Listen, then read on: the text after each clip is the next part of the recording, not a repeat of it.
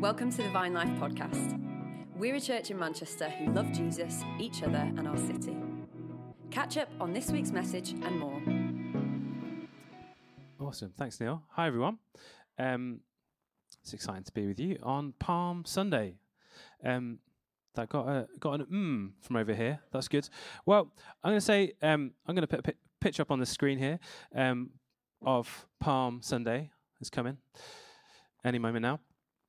Um, I'm going to say Palm Sunday, or maybe it should be called uh, Donkey Sunday when we get that picture, um, because this. If you read your email this morning, um, I'm by the way, I'm excited to get daily devotions this week. I've got no idea what's coming um, this week, um, but really excited to be um, hearing from a bunch of guys in our church family. Um, make sure you're signed up to our emails. Um, if you didn't get an email this morning about Easter devotions and you want to get them, go say hi at the info point afterwards. So we're just going to be taking time all of this week um, to think about what Jesus did um, through this Easter week. But here we are. This is Palm Sunday, or maybe it should be called uh, Donkey Sunday. Okay, because this is a story, um, like you will know as you read this morning in your email. This is a story that appears in all four of the Gospels Matthew, Mark, Luke, and John. Um, we're going to read from John's account today. Um, because he literally does say palms. He's the only one- that does specify palm branches. Um, and like, you know, some of the details in these four accounts are a little bit different because they're written by four different authors, um, writing from a different perspective, remembering different things, um, different individuals retelling the same story, and they've all got particular things they want to emphasize. Um, but, pardon me, um, we've just spent the last few months in this room um, uh, talking about the story of the Exodus. And we're talking about the God that goes with us, the God who gives his presence to be with his people. And I, I was thinking about this. The, the last verse that Anna read last week from Exodus 40, it says this It says, The Israelites set out whenever the cloud was taken up from the tabernacle throughout all the stages of their journey. If the cloud was not taken up, they did not set out until the day it was taken up. For the cloud of the Lord was over the tabernacle by day, and there was a fire inside the cloud by night, visible to those, uh, visible to the entire house of Israel throughout all the stages of their journey. It paints this really exciting picture. It's like this cliffhanger at the end of Exodus. We're like, yes, we're on this journey. God's with us. We're just going to go where He goes. We're going to stop when He says stop. We're going to follow the clouds. Sometimes it's fire and lightning as well. It's kind of dynamic and exciting, and it's going to be loads of fun. But then you realize that's not really how the story plays out, is it? Some stuff goes wrong in the middle. Um, there's a bit of a gap between the end of the book of Exodus and where we find ourselves on Palm Sunday or Donkey Sunday, if you like. Because eventually the people of Israel, they do get to the promised land. But there's some people there already, so they have to drive them out. They have to fight them, they have to take up arms and run them out of the nation. And then there's this period of time where they're ruled over by the judges, these people called judges. And um, again, there's lots of wars, there's lots of fighting, there's lots of battles. And then eventually, the people of Israel think, do you know what? All these other nations around us, they have got kings. So let's have a king. Like, it was God's idea that he would be their king, but the people said, nah, we want a king that we can, that we can see and touch and hear with our own ears. So we want a king. So they get this king called Saul. Doesn't pan out so well. Again, there's there's a bunch of battles, there's a bunch of fighting. This guy David shows up. He's a bit more like the kind of king that God had in mind. Um, there's a fun story that you'll know about him um, having a battle with a, a giant called Goliath. He like picks some stones out of the river, hits him on the head, right between the eyes, then chops his head off. Um, anyway, David becomes king, and then kind of things seem pretty good for a, for a fairly short while. And then his sons and his descendants become kings, and again, just lots of stuff goes wrong. There's lots of fighting. Um, And eventually the kingdom gets broken up into two parts the north and the south. So the northern tribes of Israel, they get defeated by the Assyrians, and those 10 tribes eventually just get lost, scattered like sand across the ancient Near East. And then a little while later, about 150 years later than that, the nation of Judah is conquered by Babylon and taken off into exile. And um, they stay in exile for, for a number of centuries until Babylon itself gets conquered. And there's a king called Cyrus the Great of Persia. And he sends some of these Judahites, these people from the nation of Judah, back to resettle the land. There's some mixed success. Um, you know, they build a new temple, they um, re inhabit the land. Um, this new temple um, is the second temple, because obviously Solomon, I say obviously, just fill in the gaps for you. A guy called Solomon built the first one. These guys built another one, and it's the second temple. So we call this whole period, when we're talking about it, Second Temple Judaism. And this Second Temple Judaism, that's the, that's the age that Jesus is born into. Um, that's the atmosphere and the culture that he lived in. And again, you get to the end of the Old Testament, you've got all these stories, the people are back in the land, but there's still, there's still this gap in between the New Testament and the Old Testament. Um, and I don't want to draw too great a line, too much of a parallel, but I was talking to Ralph this week, and we were talking about this guy. We were talking about Din Djarin, the Mandalorian. And he was saying to me, Jon, I watched season two, and then season three started, and there was a bunch of stuff happening that I didn't understand. And I said, Well, Ralph, that's because the story continued in another random series that you didn't watch because they didn't tell you that you have to watch it to understand season three. Now, I'm not saying that the biblical authors engaged in sloppy screenwriting like the guys at Lucasfilm might have done. But there are some gaps between what we read in the Old Testament and the New Testament. There's a few hundred years where, let me tell you some things. More people go to war with one another. So the Israelites are back in Judah. And then eventually, this guy called Alexander the Great, you might have heard of him because he was great for, at killing people. So he, he swept through the ancient world with his army, with his Greek armies, and he took over the land. Um, and uh, then there was an up guys called the Maccabees. Now, this does show my age, but I can't think of the term Maccabees without thinking of this guy. Um, you can't quite see, but this is the holiday armadillo. Every time I hear the word Maccabees, I think of the holiday armadillo. I'm very sorry if I've brought a poor influence into your life. But anyway, these guys called the Maccabees, um, they were kind of warrior kings of Israel. They, um, they fought off the Greeks and they reoccupied Jerusalem again. And these were just like 150 years before Jesus was born. And this idea that somehow the people of Israel needed someone to come in and fight off the bad guys this idea is rich in their minds. This idea permeates the culture that Jesus is born into. I don't know if any of you have watched The Chosen. Um, we've been enjoying season three recently. And you can tell just some of the little conversations they've put in the script of The Chosen. People are like, maybe he's the Messiah. He's the one we've been waiting for. And I don't know if ordinary kind of first century um, Judeans talk like that much, but at least in the chosen they did.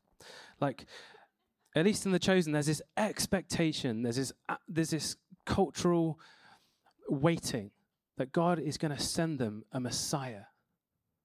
God is going to send them someone from the line of David who is going to put the bad guys in their place so we can be the champs again.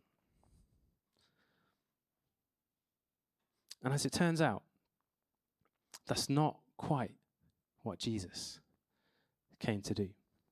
So let's read John chapter 12, verses 12 through 17. the triumphal entry, this is titled in my Bible.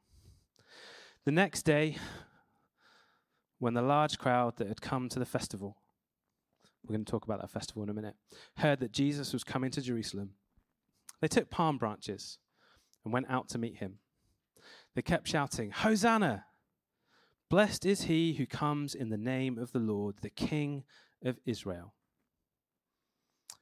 Jesus found a young donkey and sat on it, just as it is written Do not be afraid, daughter Zion. Look, your king is coming, sitting on a donkey's colt. His disciples did not understand these things at first. However, when Jesus was glorified, then they remembered that these things had been written about him and that they had done these things to him. So there's a contrast here I want us to pay attention to today. Verse 13 the crowd chose palm branches, but in verse 14, Jesus chose a donkey. The crowd chose the palm branches, but Jesus chose the donkey. Let's just zoom in, verses 12 and 13. So the next day, when the large crowds that had come to the festival heard that Jesus was coming to Jerusalem, they took the palm branches and went out to meet him. So this, these large crowds, they are in town for this festival um, called Sukkot, or the Feast of Tabernacles, or the Feast of Booths. You might have heard of it. So what happened in this um, festival was that people from all over Israel and the ancient world would come to Jerusalem for like a week. And what they would do is they would put up tents. And part of the reason they would put up tents is to remember the time they wandered through the desert. I think that's really fun. Because, like, we were just thinking about Exodus. Now, here these guys are thinking about the Exodus. And it was kind of like, it was part, partly to celebrate that, and it was partly like a harvest festival thing going on.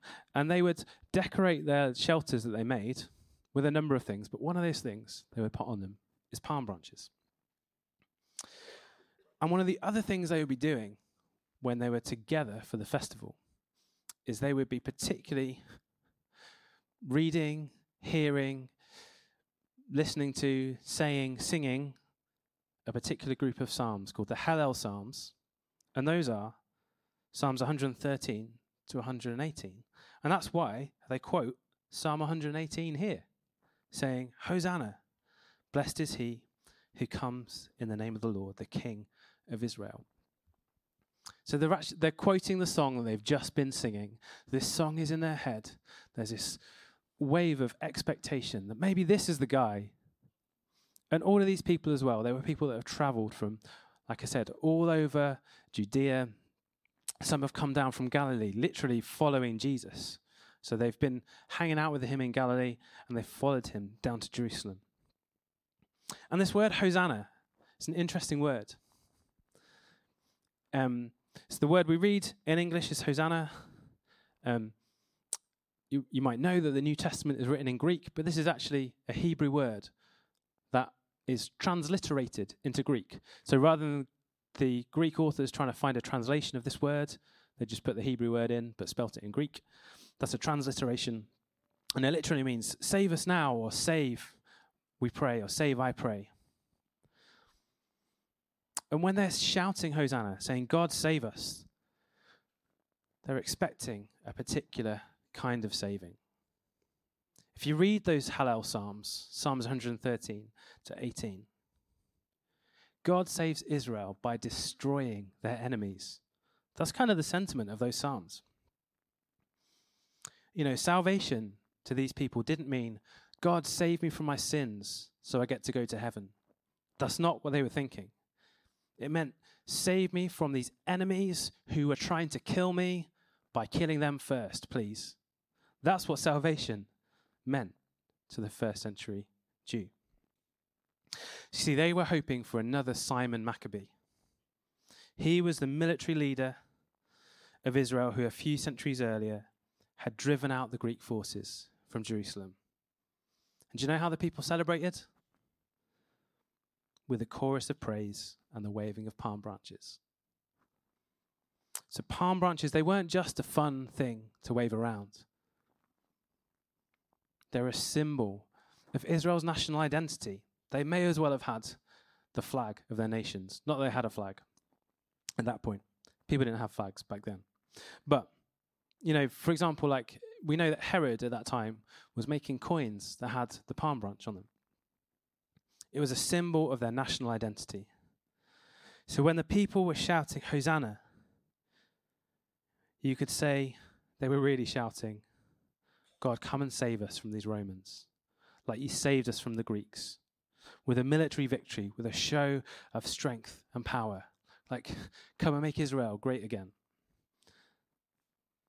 And salvation was coming, just not in the way they expected.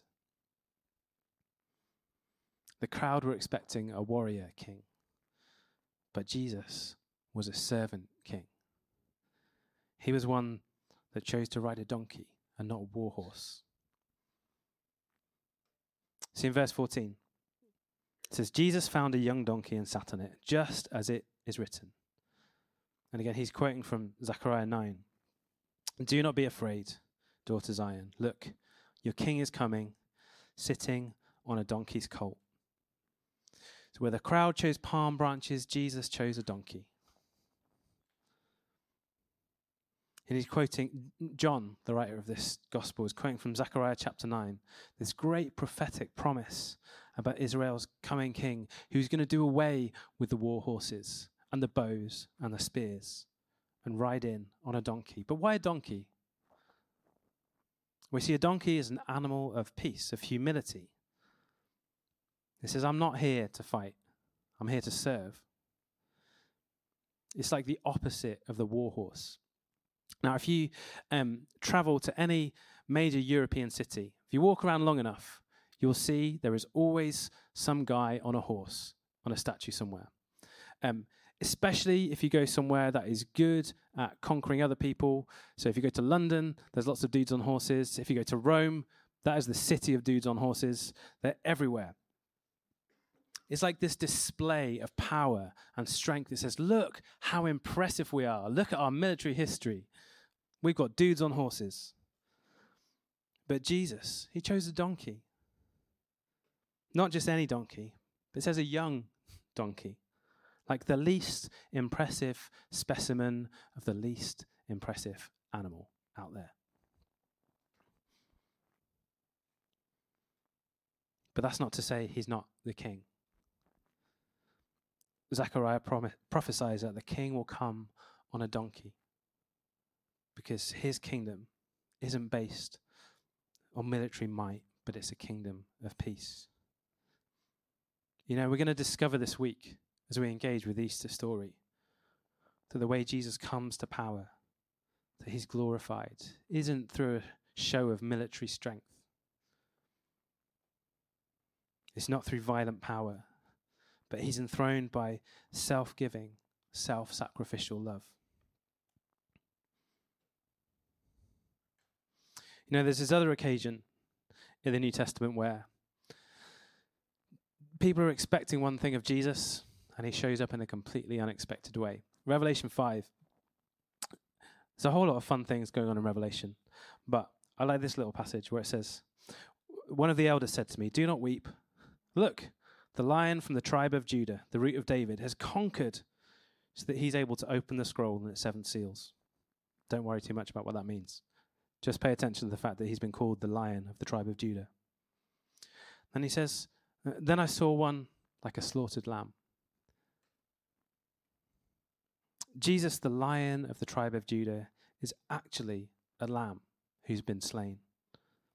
I'm sorry if this ruins one of your favorite worship songs, but he's not the lion and the lamb. He's the lion who is actually a lamb. He's not both at the same time. The way that Jesus conquers, the way that Jesus gains victory is by laying down his life. It's this beautiful bait and switch. And this is the Jesus that we're called to follow and become like. This is entirely consistent with the message that he came to preach and live and demonstrate about the kingdom. We've not got time to read it all, but Philippians 2, verses 5 through 11, is this beautiful, maybe it's a poem, maybe it's a hymn that Paul reached for when he was trying to describe what Jesus was like. how he emptied himself, how he humbled himself and laid down his life. And that's the Jesus that we're called to imitate. He's not just the exception, so we get to carry on doing whatever we want. He's the template, He's the one we're called to follow and to imitate. And this isn't just this isn't about the ends justifying the means either. You know, because Jesus could have, if he wanted to, ridden into town on a war horse, could have killed some Romans, could have been a military hero, but that wasn't the kingdom that he was building. Jesus' whole life and ministry points us to this open handed, sacrificial kingdom that he's building. Because in the kingdom where Jesus is king, there's good news for the poor, there's freedom for the captives. In this kingdom where Jesus is king, the lame, the blind, they're not cast out, they're healed and restored. It's the kingdom where the peacemakers are called sons of God. It's the kingdom where the pure in heart see God, and where those who hunger and thirst for righteousness and justice are satisfied. That's the kingdom that Jesus came to be king of. And that's why he chose a donkey over the palm branches.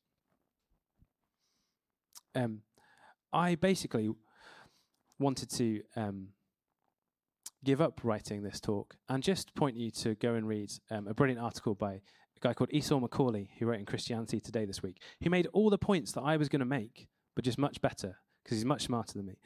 Um, but he's a he's an author, and pastor, and prof- professor of New Testament studies. Esau McCaulley. Go check out Christianity Today um, this week. He said this: Jesus' claim to be the Messiah was not simply about a goal, God's rule over all things. He and the crowd agreed on that point. His earthly life and ministry were also about the means of accomplishing that goal, namely, sacrificial love. Jesus gave us not only the gift of forgiveness, flowing through his passion and resurrection, but also a way to follow. And he says that needs to inform our public and private witness. He's talking about the way that we show up in public as Christians and behind closed doors as well. So, this Palm Sunday, let's reflect on this coming King, Jesus Christ, whose ways that we are called to walk in and to follow, and whose death and resurrection is going to be in front of us. We're going to be thinking about it at this time of year.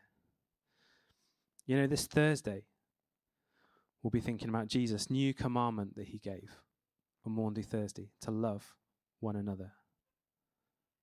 We remember that the kind of king he is, well, he's the king that gets down and washes his disciples' feet. Even as we consider the Jesus that turns over the tables in the temple, he's removing the barriers and the burdens from those who are simply trying to be obedient by offering their sacrifices. Let's remember that kind of king that he is. And as we remember his bruised and broken body, nailed to a cross and lifted high for all to see, let's remember that's the kind of king that he is. And we'll remember this time next week that he was raised from the dead, that the grave was not able to hold him. Let's remember the kind of king he is and the kind of victory he won. Because what if Jesus, Jesus wasn't the king that you expected, but he was exactly the king that you needed? And maybe it's only with hindsight you'll see it. In verse 16, I love this. Just gives me a lot of hope. It says, His disciples did not understand these things at first. However, when Jesus was glorified, then they remembered these things that had been written about him and that they had done these things to him. It's only in the light of the cross that any of this makes sense, right? Why would you live a life laid down for others, a self sacrificial life where you would pour yourself out for the good of others and the good of the world if there wasn't a resurrection coming? It's only after looking back that they realized what was going on. So we can don't we can be sympathetic to the crowd, the wave of the palm branches. I mean, I'm even sympathetic to the Pharisees who just wanted to see God's kingdom come, right? They went about it completely wrong, but they just wanted to see God's kingdom come. It's only with hindsight, this side of the cross, this side of knowing that Jesus' life and death and resurrection was the ultimate victory. It's only this side that any of it makes sense. So, as we close out our time this morning, could we allow Jesus to come and meet us in a way that we completely do not expect this Easter? Maybe the things that we're asking Him to do and intervene in our lives. Maybe we're waving palm branches, but instead we need to allow Jesus to ride in on a donkey and come and be our Prince of Peace this Easter. So, when you stand up, I want to pray for you.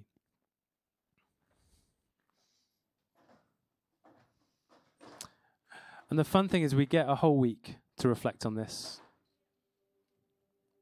We're going to put this Jesus, this Prince of Peace, in front of us this week. Let's take these opportunities to reflect on what it means that He came to lay down His life for us. I want to pray for you. Jesus, we look to you again this Palm Sunday, this special time of year when we remember those events in Jerusalem a couple of thousand years ago. Jesus, we ask that you would come and meet us in ways that are unexpected. God, you would open our eyes to who you are in new ways. Lord, for those of us that are new to walking with you and those of us that have been walking with you for decades. God, we invite you to upset our expectations of what you're like because you are so much better than what we could expect.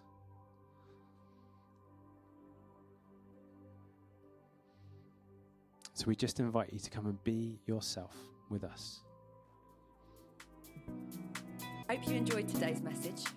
If you want to find out more, head to our website, vinelife.co.uk, or follow us on Instagram. God bless and see you soon.